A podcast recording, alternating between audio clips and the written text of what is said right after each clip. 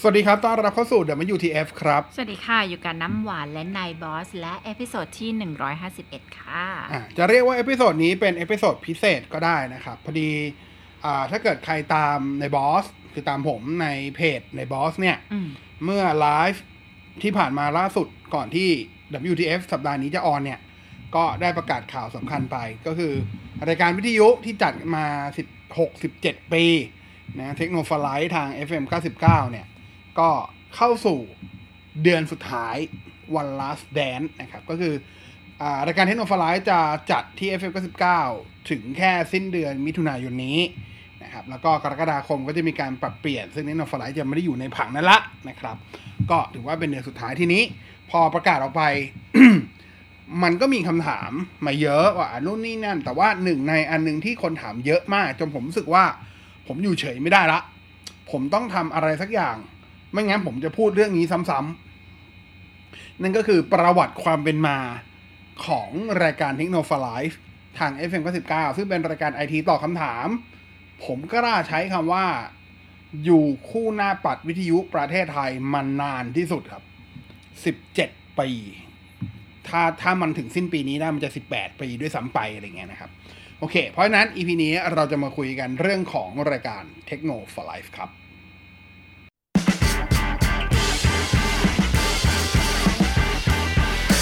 What the fact ย้อนกลับไปผมจำปีพศคศเป๊ะๆไม่ได้นะ ว่าทางอสมทเนี่ยเอาคลื่น FM 99กลับมาจากอ่าที่ปล่อยให้คนอื่นเช่าเวลาไปนะเวลานั้นคือ Sport Radio ใช่ไหมของสยามกีฬา นะครับค่ะโอ้โห แต่มันก็ช่วงเวลาเนี้ยครับ ประมาณ 16 17 18 ปี ไม่ไม่หลุดไปจากนี้แน่ ๆ นะครับอ่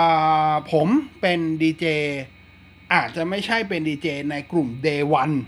ที่เข้ามาจัด แต่เป็นกลุ่ม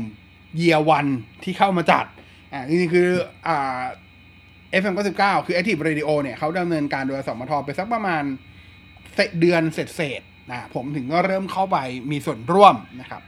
อ่าเข้าไปมีส่วนร่วมอย่างแรกก่อนเลยก็คือ ตอนนั้นน่ะมันจะมีรายการวันเสาร์อาทิตย์นะครับเป็นรายการ ถ้าจำชื่อรายการเป๊ะๆไม่ได้ขออภัยนะ แต่ผมจำได้ว่ามันชื่อรายการในที่นายไอทีใช่ก็จำได้อย่างนั้นเหมือนกันอืม host ตอนนั้นน่ะ มีสองคนก็คือพี่โกศลสงเนียมนะครับ กับพี่อัตพลเลิศล้ำนะครับ ซึ่งปัจจุบันสองคนนี้ก็ยังอยู่ในแวดวงสื่อ แต่อย่างพี่โกศลเนี่ยปัจจุบันเขาก็ไปเป็นผู้บริหารทางไทย PBS ละนะครับ ส่วนอ่าพี่อัตพลเลิศล้ำซึ่งเราจะเรียกกันว่าพี่นกยักษ์นะครับพี่นกยักษ์เนี่ยถ้าเกิดใคร อยู่ในแวดวงไอทีก็อาจจะคุ้นอีก เพราะว่าจริงๆแกเป็นนักข่าวสายไอทีในยุคตัวกลั่นเหมือนกัน แล้วก็เคยทำรายการที่ถือว่ามีมีสาระมากบนอันหนึงบนหน้าปัดวิทยุเมืองไทย นั่นก็คือรายการ m c o t n e t ทางหนึ่งทางร้อยจุดห้าซึ่งตอนนั้นก็จะมีอ่าปัจจุบันก็จะมีหนึ่งในนั้นก็คือโยแวร์ที่แบบโชว์ก่อนแชร์ที่หลายคนคุ้นช่วงนี้เขาก็ยังมีรายการอยู่ชื่อรายการ In On Ad ทางเขาเลิกแล้ว FM 100.5เขาเลิกแล้ว ยังไม่เลิกเลิกเดือนแต่นี้เหรอว่าเปลี่ยนรูปแบบอ๋อไปโอเคอะไม่รู้อะเอาเอาเอ็มคอนเน็ตอะไรเงี้ยตอนนั้นก็มีพวกพี่พี่ตายศรีสุวรรณสีสุดาศรีสุดาศรีสุวรรณเอ๊ะคุณคุณเอ๊ะช่วงนี้มันผ่านหัวขอไปอืมมุกเหรอ ไม่มุกมากเลยพี่อะซึ่งปัจจุบันก็ไปอยู่ อ่า เป็นเป็นหนึ่งใน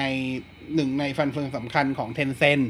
ไม่พี่ไทยเขาไปอยู่ True แล้วเอาไปอยู่ทูอีกแล้วเหรอย้ายอีกแล้วเหรอโอ้ย True เชื่อตามไม่ทัน Digital True ตามไม่ทัน Digital อะอยู่ทูอะอะไรเงี้ยไม่ต้องสนใจทุกคนได้ดิบได้ดีหมดแล้วล่ะ ก็มีตอนนั้นก็คือพี่พี่โกศลกับพี่นกพี่อัตพลเนี่ยผมขออนุญาตเรียกพี่โกพี่นกแล้วกันนะครับเขาก็ได้รับมอบหมายจากทางอสมทให้มาจัดรายการเกี่ยวกับเทคโนโลยีในวันเสาร์อาทิตย์ ซึ่ง concept ช่วงแรกของรายการ ninety-nine IT เนี่ยด้วยความที่ ninety-nine อ่า Active Radio FM 99ในช่วงนั้นอะเขายังคิด concept ภาพรวมได้ไม่ผมใช้คำว่ายังไม่ขมวดแล้วกัน มันเป็นเรื่องปกติของการเริ่มต้นธุรกิจ หรือเริ่มต้นอะไรใหม่ ๆ นะครับ ตอนนั้นเนี่ยในที่นายไอทีมันมีคอนเซปต์แค่ว่าคุยกันเรื่องเทคโนโลยีในวงการกีฬาอ่าซึ่งตอนนั้นอะ ผมถูกชวนไปตอนนั้นตอนนั้นผมรู้จักน้ำหวานยังวะรู้แล้วรู้จักน้ำหวานแล้วนะครับ ชวนไปเพราะว่าผมจำได้ว่าพี่นกหรือพี่โกนี่แหละอ่ามารู้ว่าผมช่วงนั้นบ้ากอล์ฟแล้วก็อยากแบบผมพอบ้ากอล์ฟเนี่ยผมแน่นอนผมก็เหมือนทุกวันเนี้ยทุกวันนี้บ้าอะไรก็บ้าอุปกรณ์เหมือนกันครับ ตอนเล่นกีฬาก็บ้าอุปกรณ์เหมือนกัน สมัยเล่นบาสก็บ้ารองเท้าบาส เล่นกอล์ฟก็บ้า อุปกรณ์กอล์ฟอุปกรณ์กอล์ฟคือโมครับโมไม้อย่างเงี้ยฟูจิกุระนู่นนี่นั่นอะไรเงี้ยทำทำทำไปนะครับเขาก็รับรู้เอออยากมาคุยเรื่องนี้ว่าทำไมถึงมีการโมไม้มันคือค่านู่นค่านี่อะไรซึ่งปัจจุบันก็ลืมสับแสงพวกนั้นไปหมดแล้วทิ้งมานานแล้วนะครับ ก็เลยมาคุยนั่นนั่นคือครั้งแรกที่ได้ไปจัดวิทยุมาไปในแขกรับเชิญ ฐานะแขกรับเชิญ เพียงแต่ว่าในการวันนั้นน่ะ มันก็มีการถามคำถามมาซึ่งเป็นเอ่อเป็นคำถามด้านไอที ซึ่งเราก็ตอบโบ๊ะโบ๊ะโบ๊ะโบ๊ะอ่าเพราะว่าจริง ๆ โดยอาชีพนะตอนนั้น โดยอาชีพเลยนะณณเวลาที่ทำอาชีพอยู่เนี่ยทำมาหากินเนี่ยก็คือเป็น IT Support อย่างจริง ๆ มันเป็นทั้ง Network Admin เป็นทั้ง IT Support เรียกว่าเป็น Generation Generation b a s ก็ได้ ก็คือเป็นทุกอย่างในฝ่าย IT อยู่คนคนเดียวอะไรเงี้ยครับ ก็เลยมันก็มีอ่มันเรื่องมันคือการตอบคำถามมันคือเรื่องปกติอยู่แล้วอะไรเงี้ยก็อะแล้วพอพอ feedback มันดีเขาก็เริ่มชวนกันบ่อยขึ้น จนกระทั่ง ก็เลยมาเป็นแขกประจำแต่แต่ก่อนที่บอสจะมาเป็นแขกประจำรายการไอทีอะบอสไปจัดรายการกีฬามาก่อนเปล่าอ่าใช่เออคือช่วงแรกอ่าหลังจากหลังจากนั้นก็เริ่มเริ่มคุ้นเคยนั้นก็จริงๆมาช่วงแรกก็ยังไป nine nine IT แหละมันก็ยังไปไปอยู่แต่ว่า แล้วช่วงนั้นพอดีว่าทาง 99 ทาง FM 99เนี่ยเขาก็มีอยากจะมีรายการที่เป็นสรุปข่าวกีฬา ที่เป็นอเมริกันเกมไม่ไม่ไม่ภาพรวมแล้วไม่แค่อเมริกันเกมแต่ทุกอย่างเลยอืมอ่าสรุปสรุปสรุปผลกีฬาของคืนนั้นๆน่ะนะครับอ่า ในช่วงเช้าตรู่มากๆ คือตีห้าถึงเจ็ดโมงเช้า ก็เขาชื่อว่ารายการ M c o t Sport Round Up อันนั้นผมก็เลยอ่าได้ไปจัดตอนนั้นก็จัดกับเจ้ากายพิทันอ่าพันยู ซึ่งเป็นอดีตนักว่ายน้ำทีมชาติไทยนะครับ แล้วก็มีมีคุณตั้มพันสิทธิ์วิชยาคุซึ่งปัจจุบันก็ภาคทั้งฟุตบอล แล้วก็ทั้งบาสเกตบอล NBA อยู่ทาง True Vision นะครับซึ่งก็ยังจัด 99 อยู่ด้วยเหมือนกัน ก็จัดก็ก็ก็ไปทำอยู่ตรงนั้นนั่นแหละนะครับ เสร็จแล้วก็ หลังจากนั้นก็เริ่มมีการอ่านในที่ในทีก็มีการปรับเปลี่ยน ตอนนั้นก็จะมีเริ่มจากไปขยายไปเป็นรายการสะพายกล้องท่องเที่ยวก่อนสำหรับการท่องเที่ยวต้องอธิบายอย่างนี้ก่อนครับอ่าหลายคนถ้าเกิดใครฟังเทคโนโลยีก็จะรู้ว่าอ่าบกเคหรือที่เรียกกันสั้นๆว่าพี่เคเนี่ยพี่เคเข้ามาช่วงเดียวกับผมแหละเข้ามาในในในเวเดียวกันเกมอ่าเข้ามาเวเดียวกันก็คือแกก็จะมาเรื่องของกล้องเรื่องของเกมมาอัปเดตข่าว เป็นแขกรับเชิญเหมือนกัน แล้วก็มันก็เริ่มแบบคล้าย ๆ กันก็คือมาเป็นมาเป็นแขกรับเชิญประจำ แล้วก็เลยเขาเลยจับเอาไอเนี้ยมาทำรายการด้วยกัน ตอนนั้นก็มีน้ำหวานอยู่ด้วยที่เป็นสะพายกล้องท่องเที่ยวซึ่งเป็นรายการช่วงเย็นนะครับก็ตามชื่อเลยจะคุยเรื่องของการท่องเที่ยวเรื่องของอการถ่ายภาพนู่นนี่นั่นนะไอทีผมตอนนั้นผมก็ยังไม่ได้ไปยุ่งเท่าไหร่นะครับก็ไปคุยเรื่องแบบนี้ เสร็จแล้วก็มาจัดเป็นรายการไอทีในที่ไอทีก็ย้ายเวลาไปโอ้สารพัดสารเพซึ่งตอนนั้นผมไม่ได้มาจัดละ ก็จัดกูพี่เคแล้วก็มีน้ำหวาน มาจัดด้วยนะครับ ก็จัดกันอยู่เนี้ยก็อีลุงตุงนางอยู่อย่างนี้ ก็เทคโอเวอร์จากพี่สองคนเดิม คือต้องบอกว่าพี่พี่โกศลจริง ๆ โดยโดยตำแหน่งหน้าที่แกแกก็เป็นเหมือนเจ้าหน้าที่บริหารในเวลานั้นใช่ไหมผมใช้คำว่าได้ไหมเขาเรียกเป็นอะไรใส่หัวเนี่ยเออช่วยบอกด้วยว่าคืออะไร ก็ก็ ก็ได้ก็ใช่มั้ง เออ ก็คือแกแกไม่ได้มีหน้าที่เป็นดีเจอะอ่าโดยโดยใช่โดยอาชีพใช่แกไม่ได้มีหน้าที่ดีเจแกมีแกมีตำแหน่งงานอื่นแกมีตำแหน่งงานอื่นที่ต้องรับผิดชอบ เช่นเดียวกับพี่โนตพี่โนตก็เป็นนักข่าวใช่นักข่าวแต่เวลานั้นก็ต้องออกข่าว ออกออกไปออกฟิลอะไรอย่างเงี้ย แกก็ไม่ได้แบบมีเวลาเตรียมตัวขนาดนั้นถูกเปล่าเขาก็เลยโอเคเราเราก็เลยไปเลื่อยขายเก้าอี้แกอืมอะคุยกันตรงเลื่อยขายเก้าอี้แกนะครับ เสร็จแล้วก็ก็ช่วงนั้นถ้าใครฟังนาที่นายไอทีช่วงนั้นก็จะรู้ว่า มันก็จะเปลี่ยนเวลาไปเรื่อยๆ อ่าแบบ สามเดือนนี้เป็นเวลานี้หกเดือนถัดมาเป็นเวลานู้นอย่างเงี้ยค่ะไปเรื่อยๆ แต่ว่ามันก็เป็นผมพี่เคน้ำหวานจัดอยู่อย่างนี้แหละนะครับ จัดอยู่อย่างนี้แหละนะครับ เสร็จแล้ว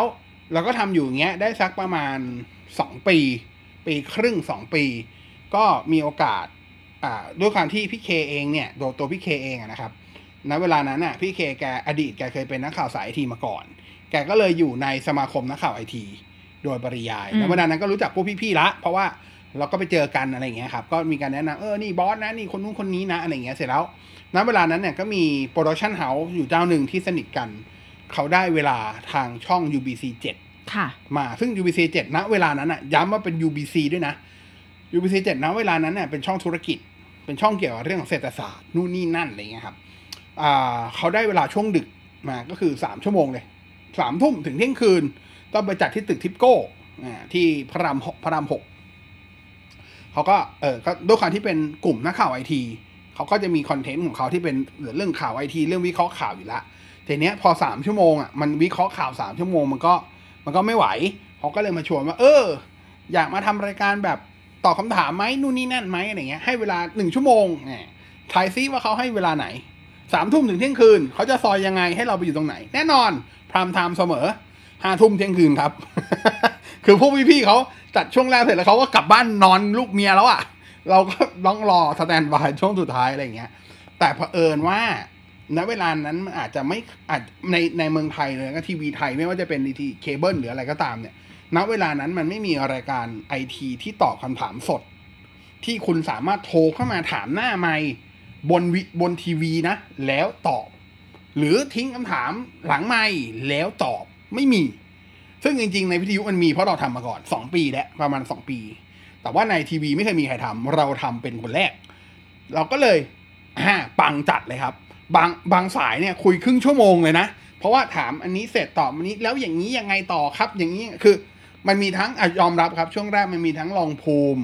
มันมีทั้งที่เขามีปัญหาจริง อะไรอย่างเงี้ยนึกออกปะแล้วยุคนั้นเป็นยุคอินเทอร์เน็ตยังไม่ได้เฟื่องฟูขนาดนั้นอะยุคแบบวินยุคนั้นก็มีคำถามก็ถามบนพันทิป .com เอาง่ายๆว่าแผ่นเท่านั้น แผ่นแผ่นแวมไพร์ยังไม่มาประเทืองเพิ่งมาต้นๆเองอะอาจจะได้พรีเฟอร์ถูกไงว่ามันยุคไหนนึกออกปะเออ อะไรอย่างเงี้ยไม่ได้จำไม่ได้เกิดไม่ทัน ยุค n น p เตอร์เกาชาดอ่าอะไรอย่างเงี้ยอะก็ทำทำไปก็ ต้องบอกว่าตลอดเวลาที่ทำหนึ่งปีที่มันปีเศษๆที่ทำอะ ได้เงินน้อยมากนะแต่แบบสนุกชิบเป๋งเลยครับ เป็นเป็นต้องยอมรับเลยว่า ตอนประสบการณ์ที่ทำตอน UBC 7 นั้นสนุกมาก แล้วมันก็สร้างความมั่นใจให้เรา ต่อเนื่องมาถึงในวิทยุวิทยุเราก็แบบมี character ที่เราชัดเจนขึ้นเพราะเรารู้ว่าเออมัน way นี้ way นี้ได้ผมกับพี่เคก็จะมี character ที่ชัดเจนขึ้นอ่าแล้วก็รู้จัก connection เยอะมากทุกวันนี้ก็ยังเป็นแบบเป็นเพื่อนเป็นพี่เป็นลูกค้าที่น่ารักกันอยู่ ไม่ว่าจะเป็นแบบอ่าอย่างหนึ่งในสปอนเซอร์ของ WTF ของเราก็คือ Acer Acer เซอร์เนี่ยผมก็รู้จักทีมผู้บริหาร ซึ่งปัจจุบันก็ยังเป็นผู้บริหารอยู่เนี่ยตั้งแต่ตอนที่ทำนั่นอะสิบกว่าปีที่แล้วนั่นแหละครับอตอนนั้นเขาก็เขาก็ใหม่ในวงการ มาเจอเราแล้วแบบเจอเราที่แบบ คือผมอะเป็นคนแบบเนิร์ดอะผมผมกล้าพูดว่าผมเนิร์ดแล้วผมทำอะไรผมสุด คือตอนนั้นเชื่อแต่ว่าต้องแต่ว่าปัจจุบันคงทำแบบนั้นไม่ได้แล้วนะเพราะปัจจุบันมันไม่เหมือนเมื่อก่อนแต่ว่าย้อนกลับไปมาสักสิบห้าสิบสี่สิบห้าปีที่แล้วเนี่ยโน้ตบุ๊กในเมืองไทยอะมันมีอยู่ไม่กี่แบรนด์ และแต่ละแบรนด์อะมีไม่กี่รุ่น ผมจำ SKU ได้ทุกรุ่นทุกแบรนด์นะฮะ คือ คือนึกออกไหมคุณแค่บอกสเปค ผมบอกชื่อได้เลยอะว่าแบรนด์นี้อย่างนี้อย่างนี้อย่างนี้อะไรเงี้ยบอกได้หมดเออแล้ววันนั้นเขาก็เหมือนเหมือน first impression ไปอะไรเงี้ย nerd nerd หน่อยอะอันนี้ก็คือ UBC ก็เลิกไปปุ๊บแล้วก็มาจาก 99 เหมือนเดิมก็ก็มีการปรับเปลี่ยนอะมีการมันมียุคยุคที่มีคนอื่นเข้ามาแทรกอะเช่นอย่างปัจจุบันก็ปัจจุบันก็ไม่ไม่อยู่ละ แต่เขาก็ไปจัดรายการของเขาละก็คืออย่างพวกอ่าดรเอกกรินทร์วัฒนาทรงอ่าอีกคนชื่ออะไรนะดรหลังจิตเกษมจิตเกษมนำนิน หรือ ช่วงนั้นก็จะมีอีกคนหนึ่งที่เข้ามาซึ่งปัจจุบันก็ยังอยู่ด้วย แล้วก็เป็นที่จดจันของหลายคนเป็นที่ชื่นชอบเนิร์ดๆของแกก็คือดรพุดิตลักษณะเจริญนะครับก็ก็มาช่วงนั้นแหละ มันมีช่วงที่ช่วงแรก ๆ ที่ทำรายการช่วงที่เป็นวิทยาศาสตร์ที่เกี่ยวกับกีฬา เรามีแขกประจำเป็นศูนย์ไคโลแพคด้วยนะจำได้อ่าปะใช่ใช่ใช่ใช่เออที่เกี่ยวกับเรื่องของการจัดจัดกกระระดูดูกกเออเนี่ยอะไรประมาณนี้ผมนะเพราะผมจัดกระดูกมาก่อนการอีกนะ ก่อนเออยูทูบเบอร์ทั้งหลายจะมาจัดกระดูกโบ๊ะบะโบ๊ะบะเออเพราะผมทำมาก่อนนะฮะอั นนี้เล่าให้ฟังก็สนุกดี แล้วก็ตอนทำเก้าเก้าเนี่ยต้องบอกว่าในช่วงประมาณปีสามปีแรกเลยก็ได้ครับสามปีแรกเนี่ย ตอนที่ทำไม่ว่าจะเป็นรายการ M c o s p o r t Up หรือว่าในไอทีเนี่ย ตอนนั้นผมยังทำงานประจำอยู่ด้วย ก็คู่กันไป มันก็เละเทะครับ ผมจะเอาชีวิตเละเทะมากๆอ่ายิ่งยิ่งยิ่งตอนทำ UBC ช่วงทำที่มาทำรายการ UBC 7 ที่นอนดึกมากๆ เพราะมันมันสามทุ่มถึงเที่ยงคืนสามทุ่มถึงเที่ยงคืนเนี่ย ช่วงผมมันห้าทุ่มอะใช่ แต่ว่า ผมก็ต้องมาสแตนบายตั้งแต่สามทุ่มแล้วก็พอเลิกเที่ยงคืนเขาก็ไม่ได้แยกย้ายนะเขาก็มาประชุมกองกันต่อว่าแบบเออพรุ่งนี้เราจะเล่นประเด็นอะไรหนูนนี่นะเพราะรายการมันทุกวันเว้ยมันทุกวันเว้ยเราก็เลยแบบอ๋อโอเคโอเคอะไรเงี้ย แต่สนุกช่วงนั้นพันเอเนจีพุ่งพล่านเพราะตอนนั้นเพิ่งอายุสิบแปดไม่มีใครขัดเลยอ่าก็โอเค ก็ตามนั้นไปเสร็จแล้วก็ต้องบอกว่าเทคโนโลยีนี่แหละอ่ามามาทำให้แบบมีโอกาสได้ทำแทบจะทุกอย่างในวงการสื่อ เลยนะครับ อ่าวิทยุอะเราทำแล้วถูกไหม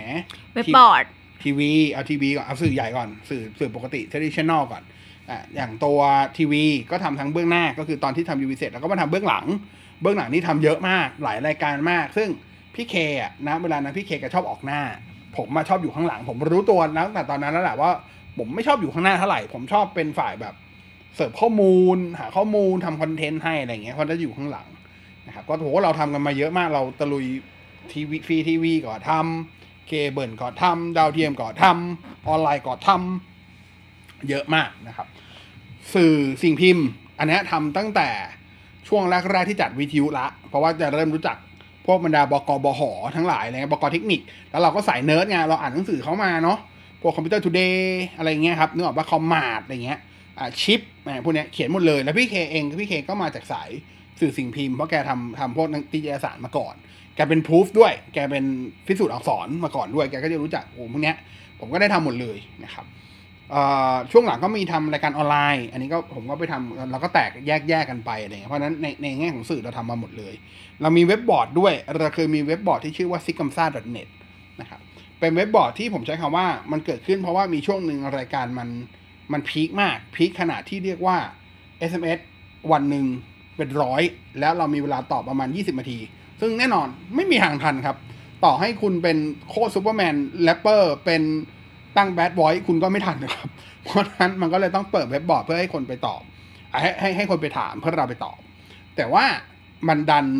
มันดันบูมมาก ๆ ซึ่งแปลกใจเหมือนกันอยู่ก็บูม เพราะเราเราไม่มีตังโปรโมทนะฮะบอกไว้ก่อน เราไม่ตังค์เราไม่มีตังค์โปรโมเราทไม่มีตังค์จ้าง webmaster ใดเราไม่ๆด้เราวยก็ทำกันเองนี่แหละ แล้วก็ใช้ SMF เป็นตัวเว็บบอร์ด Engine อ่าแล้วก็ใช้ตัวอ่า MySQL เป็น database นะครับเช่าเซิร์ฟเวอร์ตอนแรกจำได้ว่าหลักแค่สองสามร้อยบาท แล้วก็เขาก็โทรมาบอกว่าพี่ครับ bandwidth เต็ม ช่วยเพิ่มหน่อยแล้วก็โทรมาอย่างเงี้ยทุกๆสองเดือนสามเดือนโทรมาละสองสามเดือนโทรมาละจนกระทั่งปีหลังๆที่ทำเนี่ย ก็เขาเขาใช้คำว่าเขาพยายามหว่านล้อม เพราะว่าเราเราสมัครแพ็กเกจที่เป็น unlimit แพงสุดเขาละแต่คำว่า unlimit ตอนนั้นก็เพิ่งรู้จริงๆฮะว่าเอาคำว่า unlimit ไม่มีอยู่จริง ก็คือคำว่า unlimit ของเขาเนี่ยมีมันมีมันมี cap อยู่ แต่ cap มันสูงมากสูงจนเขาไม่ได้บอกใน paper ครับ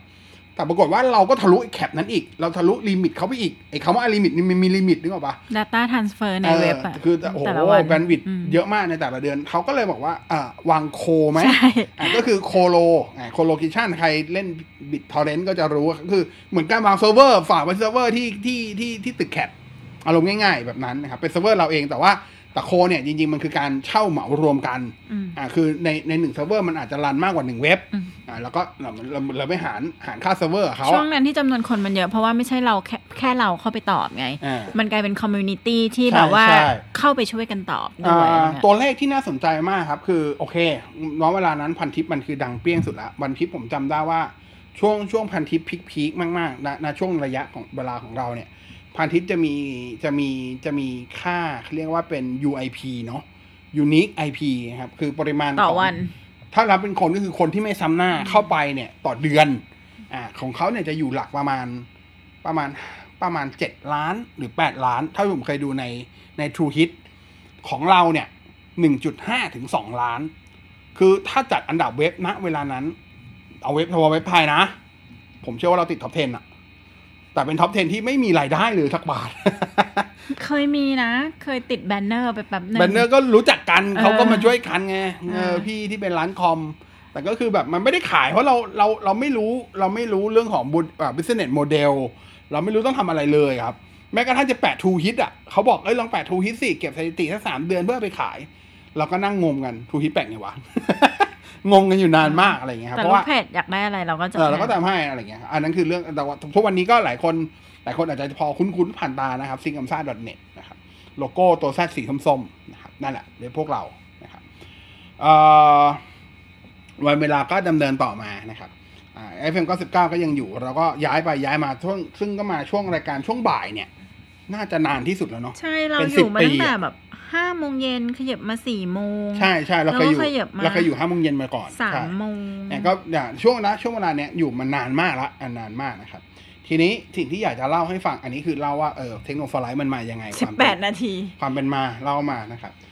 สัมผัสความเบาที่แท้จริง New Acer Swift 5 น้ำหนักไม่ถึง 1 กิโลกรัม ดีไซน์หรูทันสมัย คล่องตัวทุกการใช้งาน หน้าจอทัชสกรีน IPS FHD 14 สนุกเพลิดเพลินได้ไม่มีสะดุดด้วยระบบประมวลผล Intel Core i7 Processor มาพร้อม Windows 10 และ Microsoft Office ทำงานได้เต็มประสิทธิภาพ ตอบโจทย์ชีวิตที่ไม่หยุดนิ่งด้วย New Acer Swift 5 ได้แล้ววันนี้ที่ตัวแทน Acer ทั่วประเทศ Acer. ทีนี้จะเล่าก็คือสิ่งที่เกิดขึ้นก็คือจริง ๆ เนี่ยผมกับพี่เคเนี่ยอะน้องช่วงหลังน้ำหวานก็เฟดออกไปแล้วเพราะน้ำหวานก็งานเยอะ โดยตำแหน่งหน้าที่การงานที่น้ำหวานเปลี่ยนไปนะครับไปอยู่ฝั่งที่ไปดูฝั่งบริหารมากขึ้น ไม่ มันเปลี่ยนเริ่มหยุดตั้งแต่ ไปอยู่วิศวกรรมแล้วอ่านั่นแหละนั่นแหละพูดชัดๆหน่อยดิพูดชัดเท่าชัดคำนิดนึงอ่าโอเค ก็อะน้ำหวานอันนี้คือน้ำหวานเฟดออกไปหลายปีละนะครับ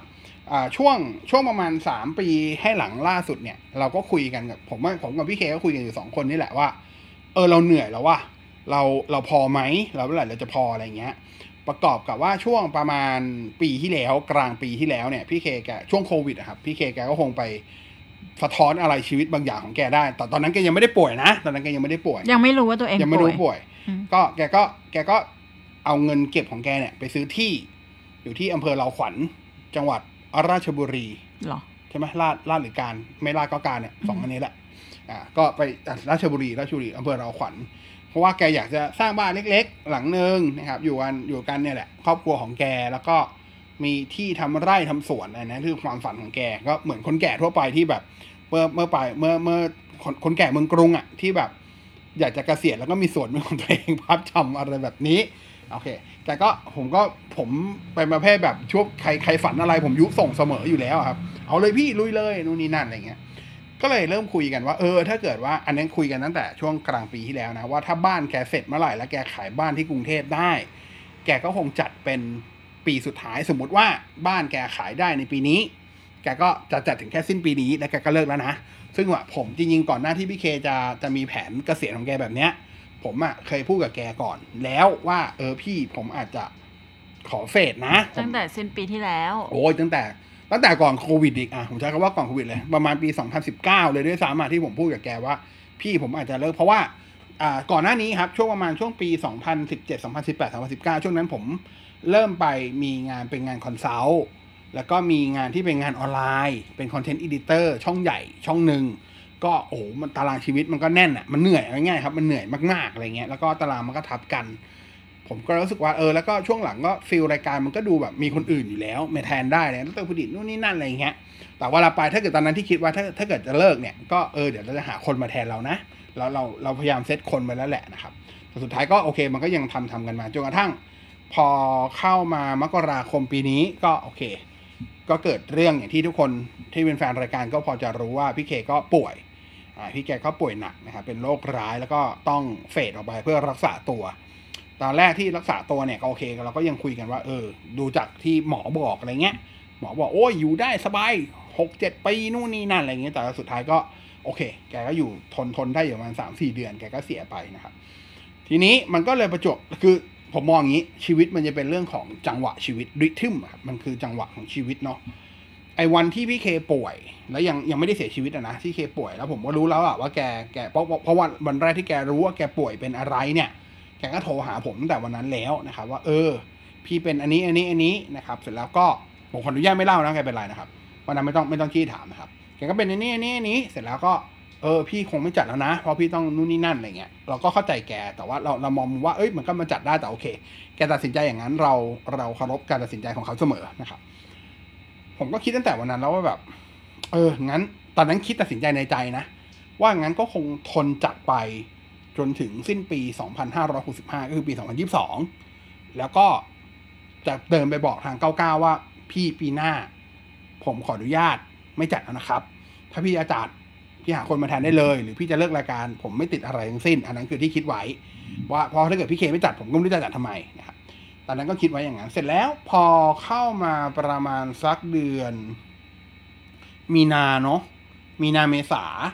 มันก็เริ่มมีข่าวครับมันเริ่มเริ่มเริ่มมีข่าวมาว่าอ่าทางอสมทเนี่ย ตอนนั้นมีการประมูลขึ้นเนาะประมูลขึ้นใหม่วิทยุนะครับเสร็จแล้วก็มีเริ่มเริ่มมีกระแสข่าวว่าหลังจากหลังจากประมูลเสร็จแล้วเนี่ยมันมีคนสนใจที่จะ มาร่วมลงทุนกับอสมทในการในการผลิตรายการผลิตรายการทางคลื่น FM 99นะครับซึ่งเดี๋ยวคุณก็จะรู้ว่าคือใคร แต่ผมแต่แต่ตอนเนี้ยพอดีก่อนที่ก่อนที่จะมาจัดเนี่ยผมเข้าไปเสิร์ชเล่นๆในพันทิปก็เจอว่าเอ้ยหรือว่า FM 99จะเลิกแล้ว แล้วอย่างนี้เราก็ไม่มีหน้าปัดขึ้นกีฬา ผมกล้าพูดเลยว่า คนใหม่ที่จะเข้ามาอ่าใช้คำว่าดูแลคลื่น FM 99แทนถึงแม้จะไม่ได้ใช้ชื่อ Active Radio ก็ตามนะครับ เป็นคลื่นกีฬา 100%เผลอๆจะเข้มข้นกว่ามาณปัจจุบันด้วยในแง่ของคอนเทนต์นะครับ อันนี้แต่ว่าจะเป็นใครคุณก็ไปรอลุ้นดูอีกทีแล้วกันเนาะซึ่งถ้าไม่ผิดถ้าไม่ผิดพลาดอะไรเขาจะเริ่มดำเนินการหนึ่งกรกฎาคมโอเค แต่พอมาเริ่มมีข่าวนี้มาเนี่ย ผมก็เลยเออว่ะ คือจังหวะชีวิตมันจะเป็นแบบนี้ครับ มันจะมีอะไรมาเป็นสัญญาณบอกว่า เอ้ย มันถึงเวลาแล้ว is time is นู่นนี่นั่นอะไรเงี้ย ผมก็นั่ง ขบคิดอยู่พักใหญ่แหละว่าผมจะเอายังไงกับชีวิตอะคือหมายความว่าเอายังไงชีวิตไม่ใช่ไม่ใช่ชีวิตโดยรวมนะ แต่หมายถึงไอ้ตัวรายการเทคโนโลยีเนี่ยเราจะทำยังไงกับมันดีนะครับอาพอมาไอ้เขาเรียกอะไรวะสายแรกก็คือ มีคนจะมาพลิกอะมาเงี้ยครับมาเทคโอเวอร์จริงๆมันก็เริ่มมาตั้งแต่ประมูลขึ้นก่อนอ่าเพราะปุ๊ซิบนเนเรโอแรก ๆ ก็อาจจะไม่มี 99 ใช่ใช่ตอนตอนที่เประมูลเนี่ยอสมทอาจจะไม่ประมูลเก้าเก้าคือ ตั้งใจประมูลแหละ แต่ว่า แต่อยู่ priority หลังๆ คือถ้าเกิดก็ถ้าเกิมีดลิมีมิกาตรไฟของท์รากันคาอ่าถ้ามีการไฟท์กันแล้วต้องเปอ่าเกทับเงินอืมในการประมูลเพราะประมูลมันต้องเกทับถูกไหมถ้าเกิดมีคนมา bid แข่งแล้วต้องเราต้องเจียดเงินไปเก้าเก้าก็จะถูกหันออกไป แต่ว่าเผอิญว่ามัน scene นั้นมันไม่ scenario นั้นไม่เกิดขึ้นอืมก็เลยได้เก้าเก้ากลับมานะครับอ่าตอนนั้นก็ยังคิดว่าแบบเอองั้นก็เออแต่ตอนแต่ตอนนี้ยังไม่รู้ deadline นะว่าเขาจะมาทำเมื่อไรทำยังไงรูปแบบยังไม่รู้ยังไม่ชัดเจนนะครับ พอมาช่วงพี่เคพี่เคเสียเมื่อไหร่นะเดือนเนี้ยต้นเดือนอะ13พฤษภาต้นเดือนต้นเดือนพฤษภาอะก็อะช่วงที่พี่เคเสียวันที่สิบกว่า ก็รู้ละพี่เคพี่เคเสียละนะครับพี่เคพี่เคพี่เคไม่อยู่ละปุ๊บมันในช่วงจังหวะ สัปดาห์เดียวกันเลยพักอ่าเว้นห่างกันวันสองวันเท่านั้นเองไอ้ข่าวลือที่บอกว่าเดี๋ยวจะมีคนมาดูแล99แทนนู่นนี่นั่นก็ชัดเจนขึ้น ชัดเจนทั้งในเรื่องของกรอบเวลา ถูกปะ ชัดเจนทั้งในเรื่องของว่าเราจะได้อยู่ไม่อยู่อะไรเงี้ย มันชัดเจนขึ้นชัดเจนนะครับ ผมก็เลยโอเค วันวันที่พี่เคเสียผมจำได้เลยว่าผมผมกับน้ำหวานเนาะไปตั้งแต่วันรดน้ำศพอืมนะครับวันที่รดน้ำศพเนี่ยอ่าเราเราไปทานรดน้ำศพเนาะผมผมก็ขออนุญาตบอกพี่เคนะตอนนั้นตอนที่รดน้ำศพอะผมไม่รู้ว่ารดน้ำศพคนอื่นเขาทำยังไงนะแต่ของผมมันตอนรดน้ำศพผมก็บอกพี่เค ผมบอกข่าวเนาะว่าเทคโนโลยีคงไม่ได้จัดนะแล้วผมก็คงไม่ ไม่พยายามไฟต์ต่อเพื่อให้มันไปอยู่ที่ไหน ผมอยากให้มันจบกับ 99 พี่เห็นด้วยกับผมเนาะอะไรเงี้ยนั่นคือนั่นคือนั่นคือสิ่งที่เราสิ่งที่ผมใช้คำว่าอะไรดีวะคิดแล้วกันในในในหัวที่พยายามอ่าไม่ว่าพี่เคจะอยู่พบไหนได้ยินไหมในณเวลานั้นนะครับปุ๊บ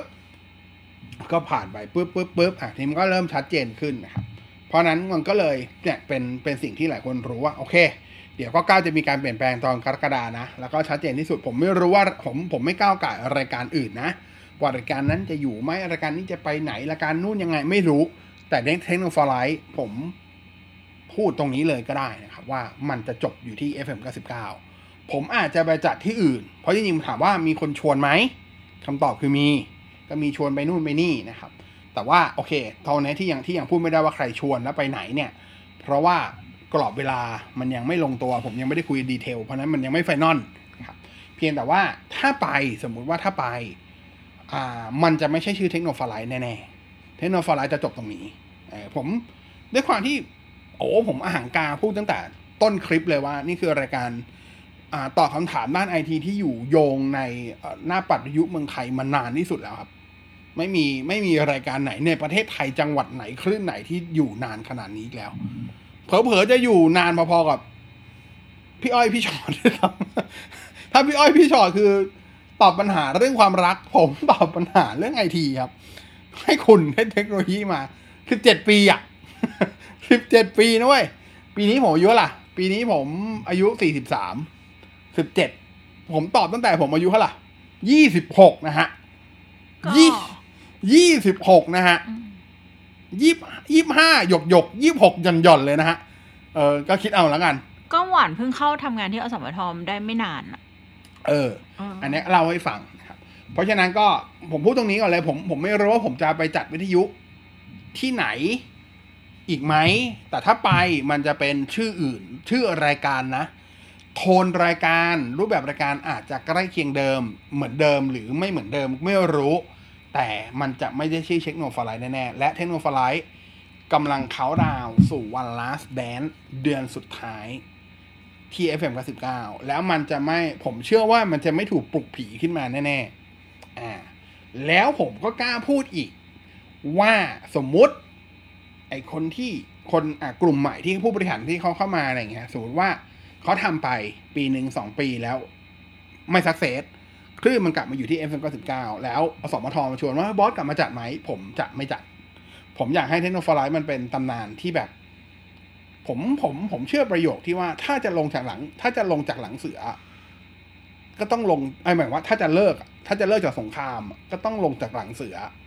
ไม่ใช่ ไม่ใช่รอให้ถูกกระชากลงมาแล้วค่อยลงนะบอกว่าเออผมผมอยากผมอยากใช้คำว่าสละบัลลังก์มันดูอาจจะดูเวอร์วังแต่ว่าในความรู้สึกผมแบบนั้นอะ เพราะฉะนั้นก็ นั่นแหละ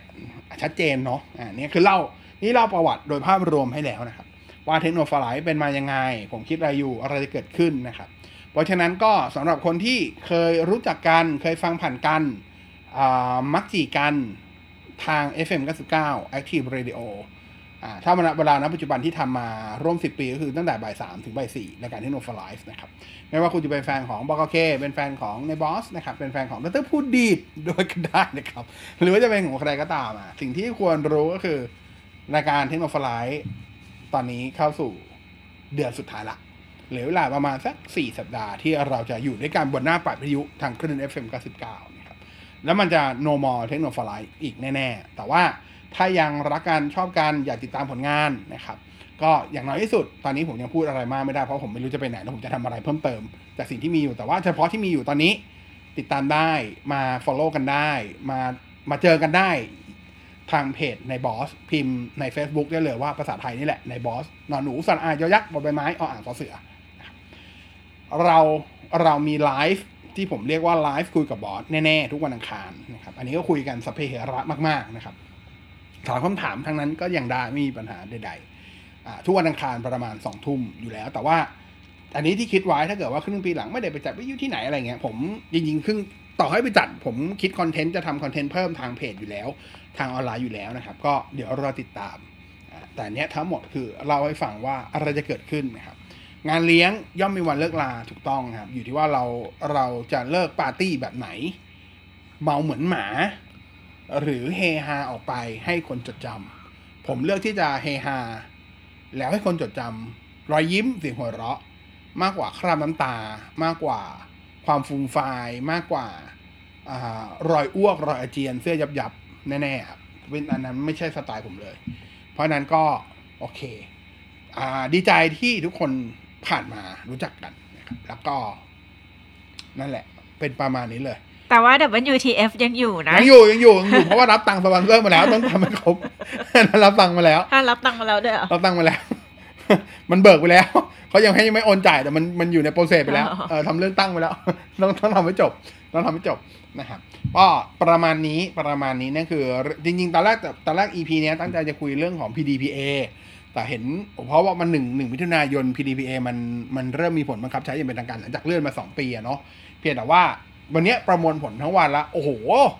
ทุกสื่อทุกแขนงเลยครับ ไม่ว่าจะเป็นสื่อไอทีหรือไม่ไอทีก็ตามทุกคนพูด PDPA หมดละ เพราะฉะนั้นผมว่าการการไปทำความเข้าใจเกี่ยวกับ PDPA โดยเฉพาะผลกระทบต่อผู้ใช้ทั่วไปที่ไม่ใช่องค์กรเนี่ย ไม่ใช่เรื่องยากแล้วอะผมไม่ต้องมาทำ WTF เพื่อสรุปเนื้อหาก็ได้ เพราะว่ามันมันเต็มฟีดไปหมดแล้วครับ มันเต็มหน้าเว็บไปหมดแล้วครับ คือถ้าหลังจากนี้ใครยังสีถนนชัยยังพยายามจะอันนี้ผมผมใช้คำว่าตะแบงได้แล้วครับ คือ แต่ละที่ละอธิบายชัดเจนละเอียดรอบคอบมากๆแล้วครับเพราะเราเราไม่ต้องสรุปอะไรละเราก็เลยตัดสินใจมาเล่าเรื่องนี้แล้วกัน เพราะว่าคนถามเรื่องของความเป็นมาที่โนฟลายอะไรจะเกิดขึ้น อะไรแบบนี้จริงๆต้องบอกว่ารายการนี้อยู่มานานเกินกว่าที่พวกเราคาดไว้เยอะ พวกเราเคยจะเลิกกันมาพักใหญ่แล้วอย่างอะผมย้อนกลับไปอีนิดเราสั้นๆแล้วกัน ช่วงประมาณสักห้าหกปีที่แล้วครับช่วงนั้นพี่เคเนี่ยเปิดบริษัท production house ชื่อว่าบริษัทรักยิ้ม แล้วงานแกเยอะมาก เพราะว่าโอเคแกก็มีเพื่อนๆแกที่อยู่ในวงการมามาช่วยกันทำช่วยกันปั้นเนาะมีงาน commercial มีงานอ่าถ่าย MV มีถ่ายโฆษณา มีงานแพ็กช็อตมีอะไรงานงานชุกมากจนกระทั่งแกก็ไม่ค่อยมีเวลามาจัดเหมือนกัน แกก็เคยพูดกับว่าเออ ถ้าเกิดถ้าเกิดถ้าเกิดว่าพี่จะเลิกจัดได้ไหมเพื่อพี่จะไปทุ่มเททางนั้นเออตอนนั้นตอนนั้นก็เลยเป็นตอนนั้นอะห้าหกปีที่แล้วก็เลยจุดประกายผมว่าเออว่ะหรือกูควรเลิกวะเพราะถ้ามองมองมองมองตัวมองมองตัวผมเองไงครับ ในเวลานั้นผมก็เออว่ะมันก็มีไปทำนู่นทำนี่ ซึ่งมันก็แบบ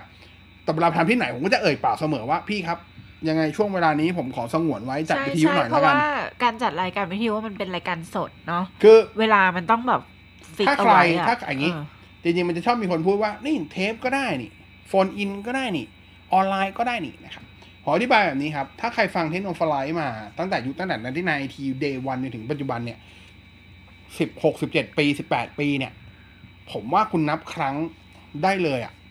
ว่าน่าจะไม่ถึงสิบครั้งอะใช่ อะผมให้เต็มที่คือไม่เกินยี่สิบครั้งในตลอดระยะเวลาสิบหกสิบทั้งเจ็ดหมดสิบที่แปดจัดปีมาที่เราทำเทป ที่เราไม่ได้จัดรายการสดหมายถึงในช่วงที่เป็นวันของพี่เคและของบอสอะนะใช่อืมน้อยแบบน้อยครั้งมาก ต้องป่วยต้องเทศกาลพวกผมก็ไม่ไปไหนครับ เทศกาลพวกผมเพราะถ้าผมถ้าผมจะไม่ได้จัดก็คือจะมีช่วงที่แบบอะผมไปงานคอมพิวเทค อย่างเงี้ยหายไปอาทิตย์หนึ่งอันเนี้ยโอเคชัดเจนหรือว่าพี่เคไปไปทริปญี่ปุ่น แต่ว่ามันก็ต้องมีคนใดคนหนึ่งอยู่ ผมกับพี่เคแทบจะไม่เคย ไม่เคยทิ้งรายการพร้อมกันอะ คือเราจะคุยกันเสมอว่าเอ้ยบอสเดี๋ยวช่วงเดือนนี้วันนี้พี่จะไปต่างญี่ปุ่นนะ ได้งั้นผมจะล็อกคิวช่วงนั้นมาผมจะไม่ผมจะไม่รับงานอะไรเลยช่วงนั้น ที่มันจะกระทบต่อรายการแบบเดียวกันถ้าผมจะเอ้ยพี่เดี๋ยวผมช่วงนี้ผมไปไต้หวันนะช่วงนี้ผมไปสิงคโปร์นะได้พี่ก็จะล็อกวันไว้พี่จะไม่รับงานเนี่ยเราเราจะเป็นแบบนี้เสมอนะครับ ทีนี้ต้องยอมรับเหมือนกันว่าตั้งแต่ตั้งแต่พี่เคไม่ไม่ใช่ว่าพี่เคเสียนะตั้งแต่พี่เคหยุดจัดรายการไปช่วงปลายเดือน มกราโหการจัดรายการคนเดียว ไม่ใช่ไม่เคยจัดรายการคนเดียวอะแต่การจัดรายการคนเดียวโดยที่รู้ว่าไอ้คนข้างๆ ไม่กลับมาอีกแล้วแน่ๆเนี่ยโคตรเหนื่อยเลยว่ะเหนื่อยจริงๆนะฮะมันมันไม่ได้เหนื่อย มันไม่ได้เหนื่อยใจนะมันเหนื่อยแบบเหนื่อยกายเลยอะเพราะมันเป็นการแครี่มันคืออะไรเงี้ยเราก็รู้สึกว่ามันถึงเวลาแล้วก็มันมีทรายอื่นมาต่างๆ ก็ ผมว่ามันถึงเวลาแหละ ไม่ต้องไม่ต้องเสียใจหรอกครับไม่ต้องไม่ต้องเสียใจ คุณจะเสียได้ได้ ผมก็เสียดายเหมือนกันแต่ว่า เสียดายได้นะครับแต่อย่าเสียใจ มันไม่มีอะไรให้เสียใจเลย ตลอดช่วงระยะเวลาที่ผ่านมา ผมว่าผมทำเต็มที่ คุณทำเต็มที่ คุณเป็นแฟนรายการที่ดี ผมเชื่อว่าผมก็น่าจะจัดรายการ อย่างน้อยที่สุดก็ทำให้พวกคุณมีความสุขได้ มีสาระไหมไม่รู้ คุณจะได้สาระจากพวกผมไหมไม่รู้ แต่ ผมว่าคุณได้ความบันเทิงไม่มากก็น้อย จากพวกเราจดจำพวกนั้นไว้นะครับ แล้วก็ EP นี้จะเป็น EP ที่พยายามมา recap ทั้งหมด เพื่อผมจะได้ไม่ต้องเล่าสิ่งเหล่านี้ ในวิทยุหรือในออนไลน์ ซ้ำแล้วซ้ำอีกซ้ำแล้วซ้ำอีกเพราะว่า เฉพาะสองวันนี้ผมเล่าแบบเนี้ย แต่เวอร์ชั่นสั้นกว่านี้นะห้ารอบแล้ว ไม่ไหวแล้ว ผมรู้สึกว่าผมต้องทำผมต้องทำ WDF หนึ่ง EP ขึ้นมาแล้วนะครับ เพราะนั้นก็เลยเป็น EP หนึ่งห้าหนึ่งนี่แหละเทคโนโลยี ขอบคุณที่ติดตามกัน ขอบคุณที่ยังคิดจะติดตามกัน และขอบคุณที่ยังจะติดตามกันในอนาคต ไม่ว่าเราจะทำอะไรนะครับ ก็ฝากเพจใ นายบอสละกันหลักๆ เลยฝากฝากเพจในบอส Facebook เพจในบอสนะครับมีข่าวสารอะไรเราจะแจ้งทางนั้น เดี๋ยวเร็วๆนี้จะมีกิจกรรมพิเศษที่ผมจัดร่วมกับแบรนด์แบรนด์หนึ่งเป็นแบรนด์ไอทีใหญ่แบรนด์หนึ่งก็ แล้วก็จะมีการ recruit คนเป็นแบบ VIP เสิร์ฟ แบบ VP seat VIP เสิร์ฟเลยล่ะ VP seat VP seat ประมาณ 20-30 ที่นั่ง แล้วก็อยากไปจอยกันนะครับ ก็ถ้าใครอยากสนใจร่วมอีเวนต์นี้ก็ติดตามข่าวสารได้ น่าจะโปรโมทภายในช่วงสัปดาห์หน้าละนะครับ ก็ประมาณนี้ขอบคุณที่ติดตามฟัง EP นี้มานะครับ ก็รวมๆ 38 นาที 40 นาทีได้โดยประมาณก็ขอบคุณนะครับ แล้วก็เจอกันใหม่ EP หน้า EP 152 พยายามจะเอาเรื่องราวสาระมาพูดคุย แต่ EP นี้ถือเป็นสเปเชียล EP เล็กๆ แล้วกันสำหรับคนที่ติดตามกันทางหน้าปัดวิทยุ FM 99มาอย่างยาวนาน บางคนฟังตั้งแต่มอต้น ซึ่งปัจจุบันทำงานแล้วนะครับ บางคนฟังตั้งแต่ลูกยังอยู่ในท้องนะครับ ปัจจุบันลูกเข้ามหาลัยแล้วนะครับ ซึ่งมีเยอะเยอะมากนะ ผมใช้คำว่ามีเยอะมากนะครับ ผมไม่อยากไล่ชื่อเดี๋ยวมันจะเยอะมาก แต่มีหลายคนที่เป็นแบบบางคนลูกฟังฟังตั้งแต่ คุณพ่อฟังตัวเองติดอยู่อ่าฟังเพราะคุณพ่อฟังอยู่ในรถคุณพ่อมารับกลับบ้าน ฟังตั้งแต่ตัวเองยังอยู่มปลายมหาลัยก็คุณพ่อก็ยังไปรับไปส่งก็เลยยังได้ฟังอยู่ ตัวเองจบละไปทำงาน ก็กลับมาฟังเองก็มีอะไรอย่างเงี้ยครับแฟนรายการหลายคนก็เป็นแบบนี้ก็มันคือความผูกพันผมเข้าใจนะครับ แล้วก็นั่นแหละขอบคุณขอบคุณจริงๆไม่รู้จะใช้คำว่าอะไร ก็มีคำว่าขอบคุณสั้นๆสองพยางค์นี้แหละที่จะให้พวกคุณได้นะครับ วันนี้ WTF ลาไปละเจอกันใหม่สัปดาห์หน้าน้ำหวานในบอสซึ่งตอนนี้น้ำหวานพูดไม่ได้ละ น้ำน้ำหวานน้ำหวานตอนนี้ปีแตกไปแล้ว กูกูเพิ่งบอกว่า อยากลาแบบที่แบบแบบ ถึงหัวเราะเฮฮาในนี้ปีแตกไปแล้ว อะไรครับเนี่ย โอเค วันนี้ลาไปละเจอกันใหม่ EP หน้าครับ WTF ติดตามกันได้ ประมาณทุกวันพุธไอ้ทุกครับทุกวันพฤหัสหรือไม่ก็วันศุกร์ไม่ไม่เอาเวลาแน่นอนละเดี๋ยวเดี๋ยวพลาดพยายามจะมาทุกอาทิตย์เนาะวันนี้ลาไปละขอบคุณที่ติดตามสวัสดีครับ